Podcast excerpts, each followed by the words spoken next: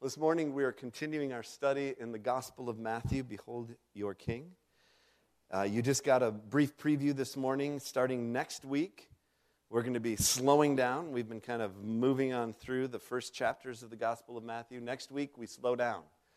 Next week, we'll begin um, a series on the Beatitudes that we're entitling Favor Full. Uh, Andrew Gross will be bringing the word next week, and we'll be having, he's put together another incredible, it's just, already, I already got a preview copy. It's just a tremendous Lenten booklet for us to help us go deeper. Uh, on the uh, 15th of February, uh, Peg McCormick is going to be sharing next week. Andrew will be sharing on Blessed are the Poor in Spirit. Peg will be sharing on Blessed are those who mourn. And uh, then on the 22nd, Pastor Ben will be sharing. I'll be back, but Pastor Ben will be sharing on Blessed are the Meek. And uh, just feels like God has lined up not just the Word, but those who are bringing the Word uh, because it's their life, so lived out before us. So this morning, uh, if you have your Bible, I would invite you to turn to Matthew chapter 4. Matthew is the first book of the New Testament, and uh, we're going to be looking at uh, Matthew chapter 4, beginning in verse 12. But let me just uh, kind of give us a quick run up to that. In the end of Matthew chapter 3 is um, where Jesus is baptized by John the Baptist, and a voice comes from heaven and says, This is my son, my beloved son, in him I am well pleased. And, and in that moment, uh, Jesus receives an affirmation of his identity as a son and his destiny as a servant. And so, if you, if you ever miss any of the, of the messages, you can uh, get a hold of them. Uh, there are CDs in the back with the PowerPoints available for you. They're also available online at our website, betheltwincities.org. And I encourage you to kind of grab hold of these because they, they do build on each other. Each message is you know, stand alone, but, but if you want to get the full flow of that. So, so Jesus walks into this place of affirmation. affirmation.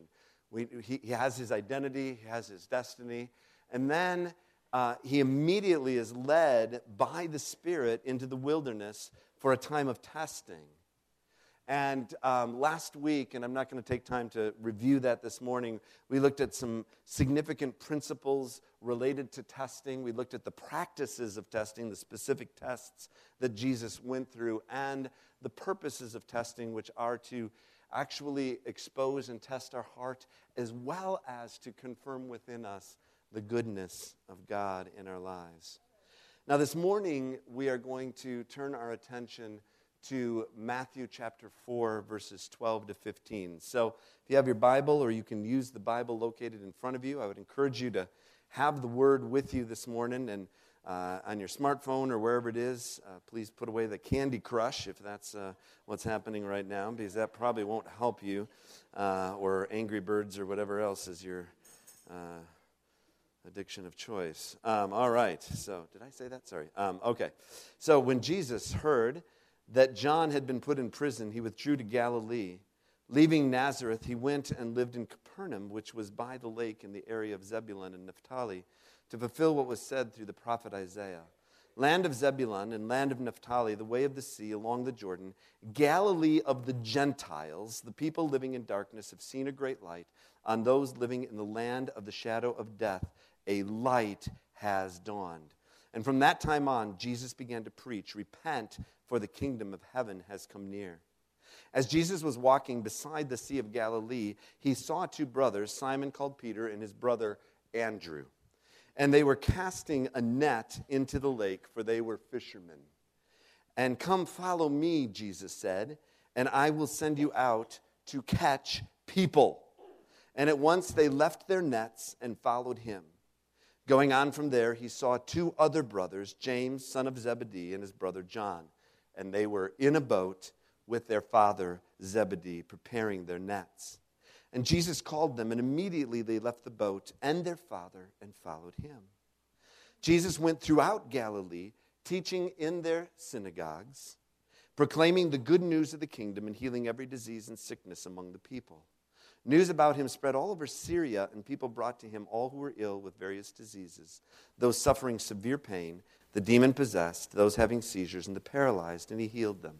And large crowds from Galilee, the Decapolis, Jerusalem, Judea, and the region across the Jordan followed him. All right, before I unpack this in a little bit more detail, I just want to back up for a moment and, and have you take notice of those first verses that we just read Matthew 4 12 to 16, which Matthew, um, again, is the gospel writer who is most directly writing to a Jewish audience.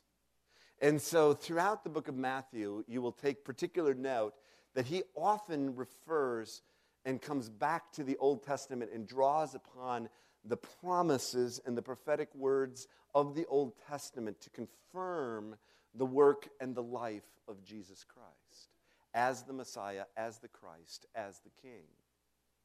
So he refers back here to Isaiah chapter 9, a, a, a verse that we often quote during the Advent season where it talks about, because it's one of the prophetic words that confirms Jesus as the fulfillment of the prophetic promises of the Old Testament related to the Messiah, the Christ. It says, Land of Zebulun and land of Naphtali, the way of the sea along the Jordan. And I want you to underline in your Bible, perhaps not in the Pew Bible, but or in your notes, uh, where it says Galilee of the Gentiles. Galilee of the Gentiles. When Jesus came and, and moved to Capernaum there, leaving Nazareth, he went and lived in Capernaum. It was a very strategic move, directly connected to the mission that Jesus had. Because when he moved to Capernaum, he actually moved geographically, locationally, to a region of Israel that, number one, was the most densely populated area outside of perhaps the city of Jerusalem, but it was the most densely populated region in Israel.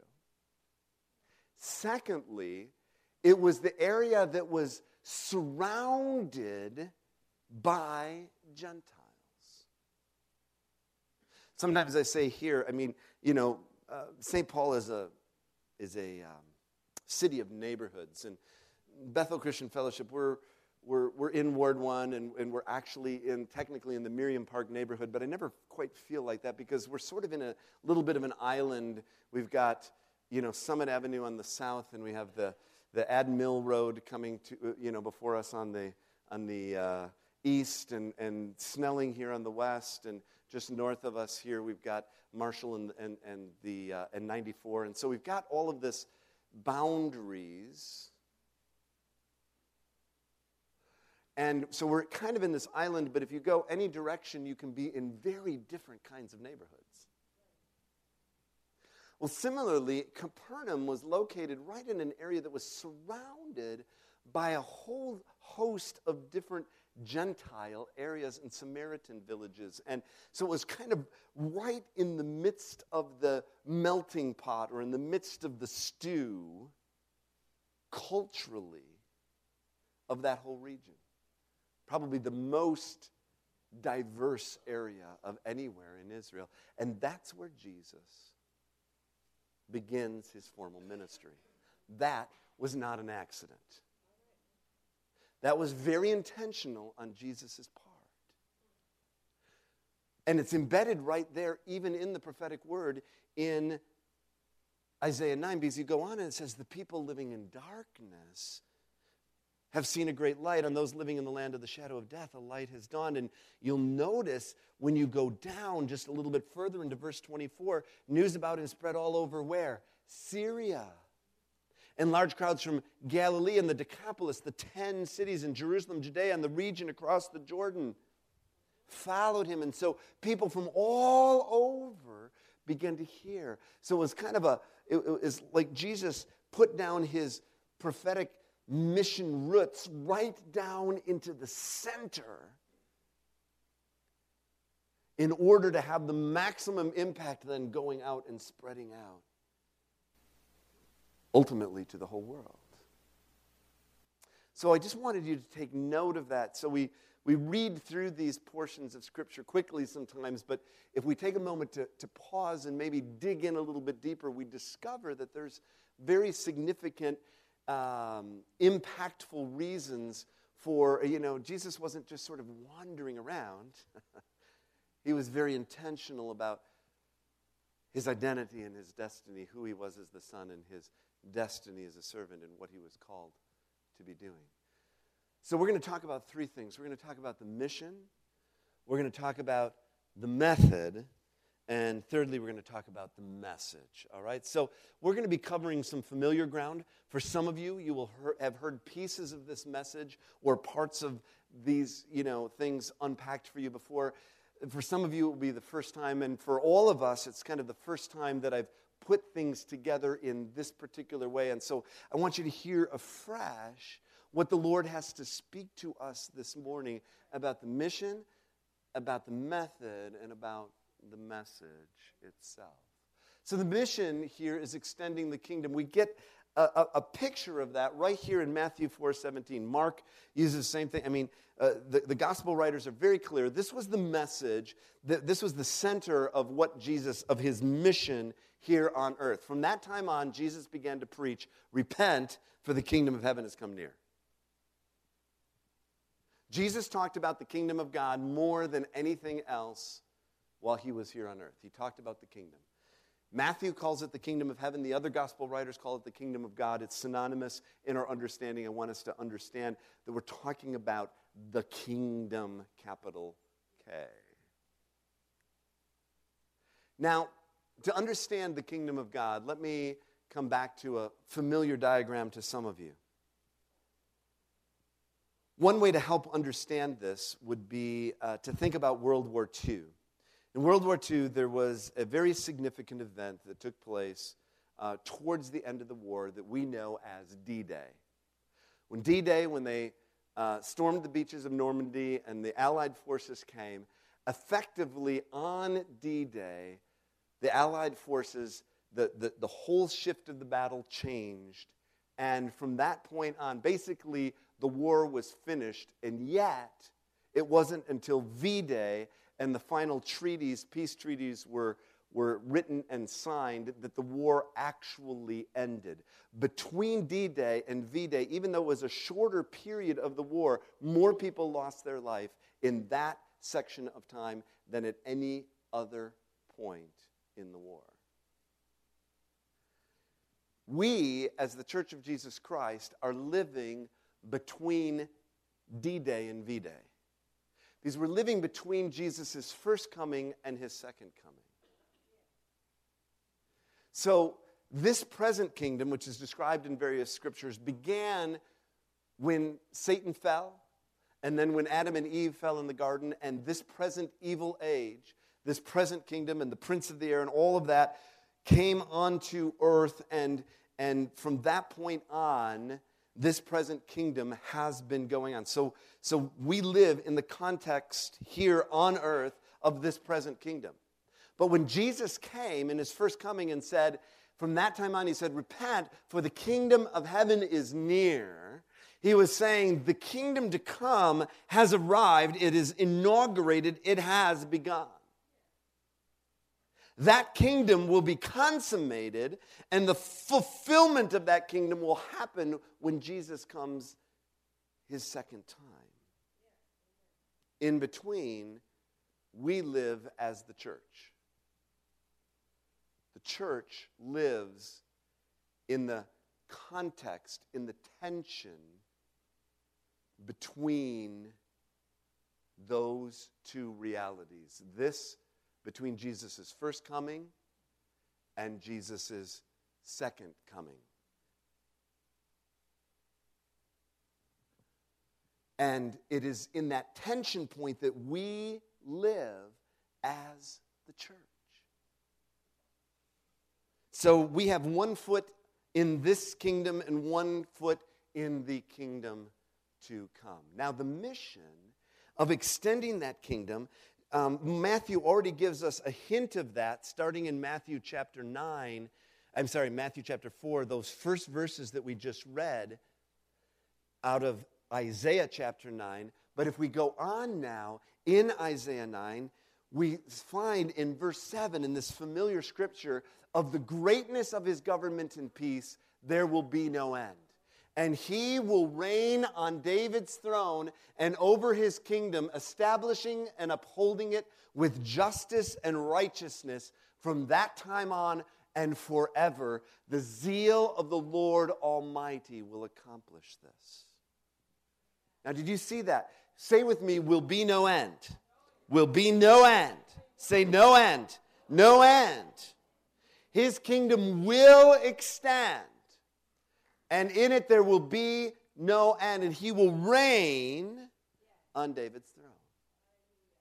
So, you've heard me share this before, but let me remind you again because sometimes people get very fuzzy about what the kingdom of heaven or the kingdom of God is. They think it's something that's in the, in the distant there and beyond. It's in somewhere, sometime. It's, it's not in the here and now, it's in the there and the thereafter. But the reality is, is the kingdom of God is present here and near and now as well. And so when we talk about the kingdom of God, what we're talking about is, first of all, the rule of God, of the greatness of his government.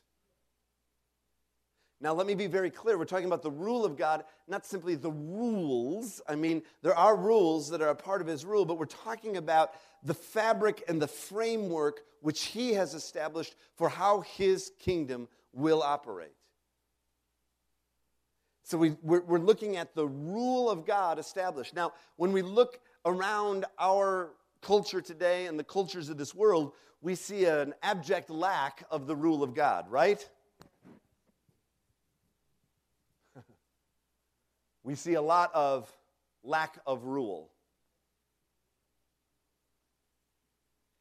But Jesus says of the greatness of his government and peace.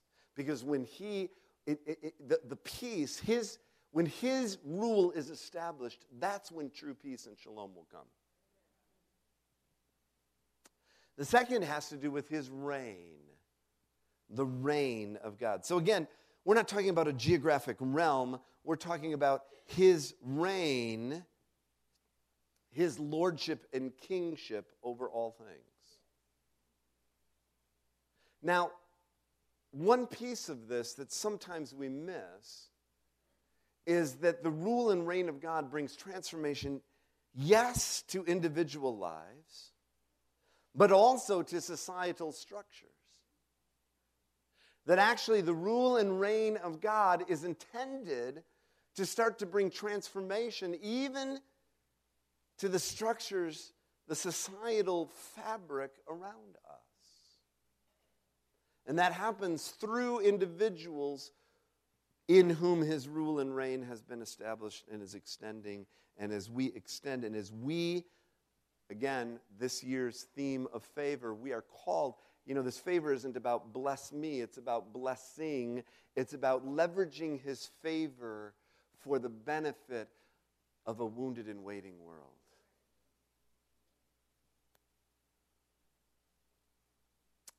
The method comes from following Jesus. Following Jesus. So let's go on in our text.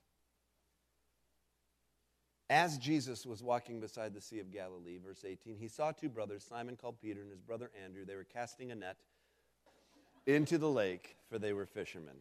Come, follow me, and I will send you out to catch people. And at once they left their nets and followed him. Come, follow me. I'm going to send you out to fish for people. Now, there are three calls that Jesus gives in our lives. The first call that he gives is, Come to me. This is the call of salvation. It's an invitation to receive a new identity. It's the call of salvation to receive a new identity as a child of God. Sometimes we think that that's the end of the call. But it isn't. It's the beginning of the call because the second call is come after me, which is the call of discipleship, which is an invitation to a new maturity. God loves you too much to leave you the way you are. He loves you too much to just let you be. When you come to God, you are, your life, I mean, you know, He's going to, here, here's the deal, as, as Pastor Ned Berube always says um, God is God, and He actually thinks that He owns you. Well, the fact is, He does, because you've been bought with a price. So you're His. you've been bought with a price. You're His. He owns you. So He has a desire to disciple you into maturity so that you can become all that God has called you to be. Thirdly, he says, Come with me. And this is the invitation, the call to intimacy, an invitation into your destiny as his servant, as his friend, into the fullness of what God has for you. Come to me, come after me, come with me. Don't stop at the first call. Keep stepping forward. This is what we're celebrating Lent for, is to help you come after him and come with him more. Connect into a Lent small group. Begin to experience what it means to have relationship with others. Let me, let me talk about that for a moment. You are my friends if you do what I command. I no longer call you servants. This is Jesus speaking in John 15, 14 to 17. I no longer call you servants because a servant does not know his master's business. Instead, I've called you friends, for everything that I learned from my Father I've made known to you. You, listen to this, you didn't choose me, but I chose you. And appointed you so that you might go and bear fruit, fruit that will last, so that whatever you ask in my name, the Father will give you. This is my command love each other. Two things that I want you to take note of here. The first is this is a very personal call. Jesus comes and he chooses us. We are chosen by the king, and we must respond with allegiance to him and his purposes. There is really no other response, you know, that is adequate for his choice of us. He chose me. He chose you. It's a personal call. But it's not only that, it's a corporate call because we are chosen by the king and must respond with allegiance to him and his people. I love this. This is another um, Pastor Nedism today, so I'm using two. You know, he says, at the end of the day, he says, when I talk to people, I tell them at some point you're going to have to decide who your people are, and those people are your people. And you don't want to get to the end of your life and not have a people who are your people. Okay? So you choose to be a part of God's people. There is no lone rangers in the kingdom of God because we are a part, we are called to a corporate call to an allegiance not only to the king, but allegiance to the king's people, imperfect as they are. Thankfully, here at Bethel Christian Fellowship, you know, the vast majority of us are perfect, right? Mm-hmm. Sure. Yeah. Uh huh. No? Probably not so much. So, with all of the warts and challenges and beautiful, wondrous messiness of who we are, this is your people. This is it. I often tell people when they come to Bethel and you know stuff starts happening and all the things, I said, "Welcome to what I call good, clean, creative chaos." But this is who we are. This is this is our people. This is us. I love this story. I ran across it again um, just this week, and I, I thought I'd share it with you. Um, it's, a, it's a great story. So, it's an incident that happened in Borneo. This, this is about allegiance to the king and, and chosen in responding with allegiance to him and his purposes and his people. This is an incident that happened in Borneo during the confrontation between Malaysia and Indonesia in 1964. A group of Gurkhas, this was a particular people group from Nepal, were asked if they'd be willing to jump from the transport planes into combat against the Indonesians if the need arose. The Gurkhas had the right to refuse because they'd never been trained as paratroopers. Now, the Gurkhas usually agreed to anything, but this time they provisionally rejected the plan. But the next day, one of the non commissioned officers sought out the British officer who had made the request and said they had discussed the matter further and would jump, but only under certain circumstances. The British office asked what those circumstances were, and the Gurkhas told them, well, they would jump if the land was marshy or reasonably soft with no rocky outcrops because they were inexperienced in falling.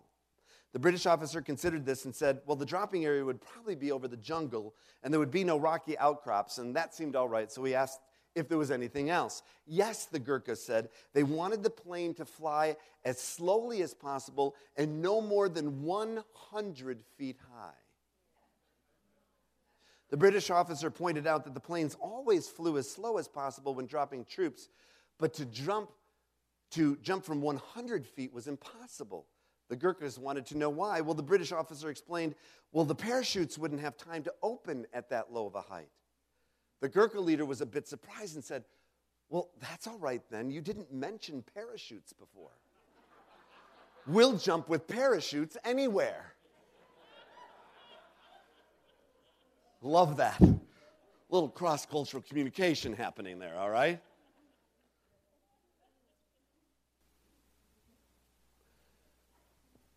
And sometimes it feels like that. God says, I want you to jump. And we're like, but yeah, ha, ha, ha. But God knows. He knows our lives. He knows what we're able to do. He knows what we're capable of. And we can trust Him that He has our best in His heart. Right? Because He chose us. And He appointed us to go and bear fruit. Now, the message is the gospel of the King. All right? The mission is extending the kingdom of God. The method is pretty simple it's following the king, following Jesus. The message is his gospel.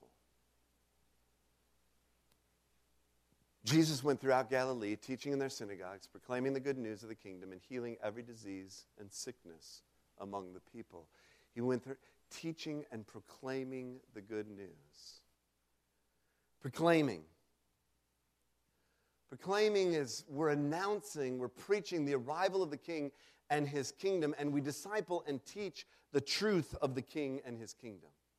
So we're announcing his arrival and we're teaching the truth about his kingdom.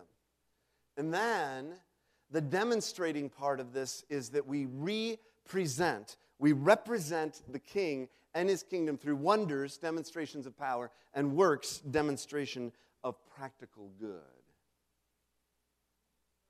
So, this is the message that we're doing. This is the message that we're proclaiming. We're proclaiming and demonstrating the kingdom.